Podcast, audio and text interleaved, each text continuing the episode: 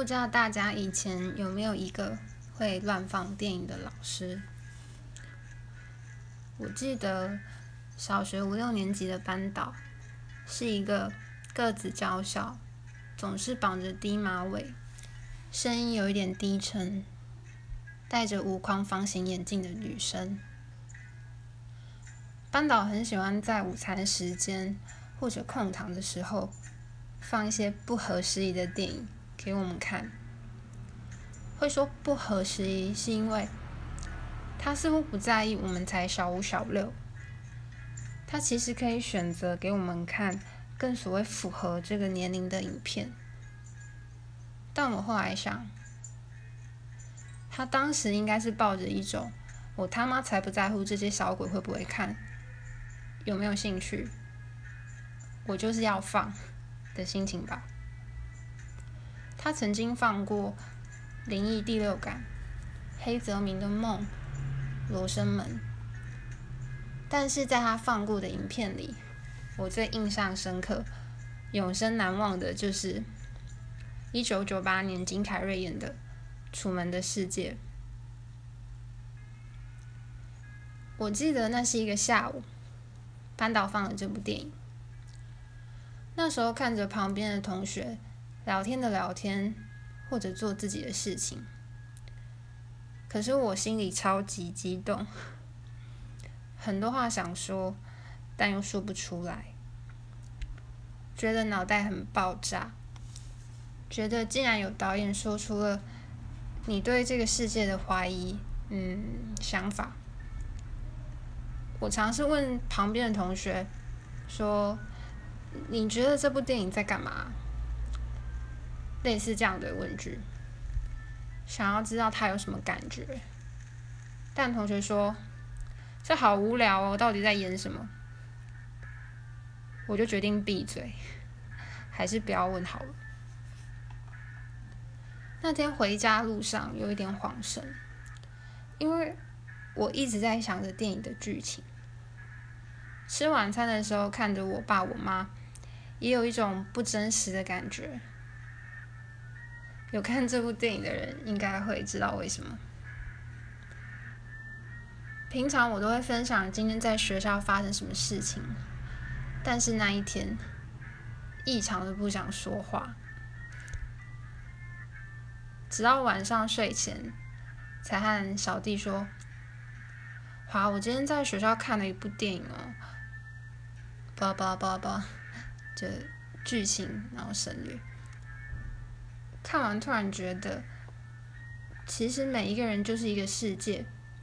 这世界上有多少人，就有多少个世界，你懂吗？虽然大家说的地球只有一个，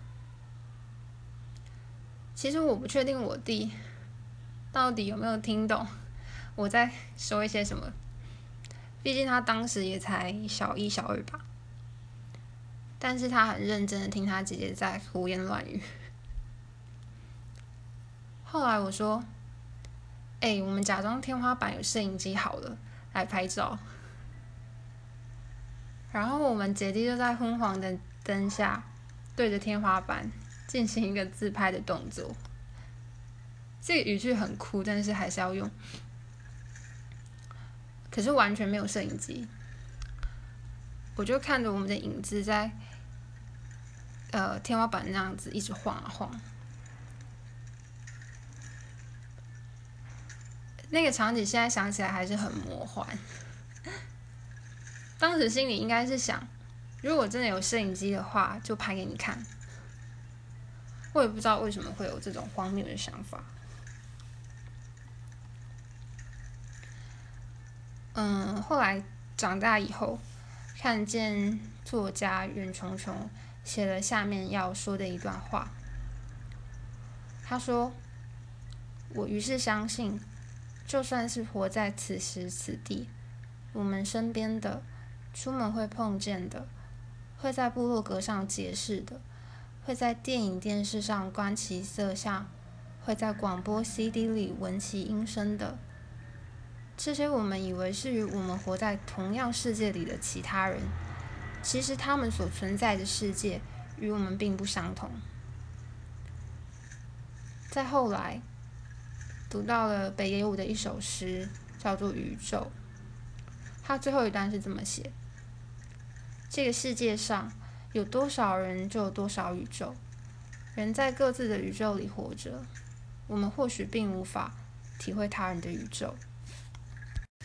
当下读到这些段落的时候，我都会想：我懂，我真的懂你在说什么。虽然这段宇宙观可能不是《楚门的世界》要探讨的重点，但这就是这部电影影响我最嗯深远的感想。《楚门的世界》也造成了一个后遗症，就是从此遇到看电影的人，总是会问一个问题：嗯、呃，你人生中有看完觉得脑袋爆炸、震撼到像被车子碾压过去，觉得说出了你的想法，这样的电影是哪一部？每个人的答案都不一样。班导一定没有想过，他当年放的一部电影，让一个小五、小六的学生想了很久很久。最后，我想要谢谢他，希望他现在还是一样，放着那些不合时宜的电影给学生看。虽然不确定会不会有人听到，但如果真的……有人听见了，也想要分享你的老师曾经放过什么东西让你永生难忘，又或是让你震撼到说不出话来的、说不出话来的电影，也可以和我分享。那这就是三月十六的飞行时间，班导楚门后遗症，下次应该是两周后了吧。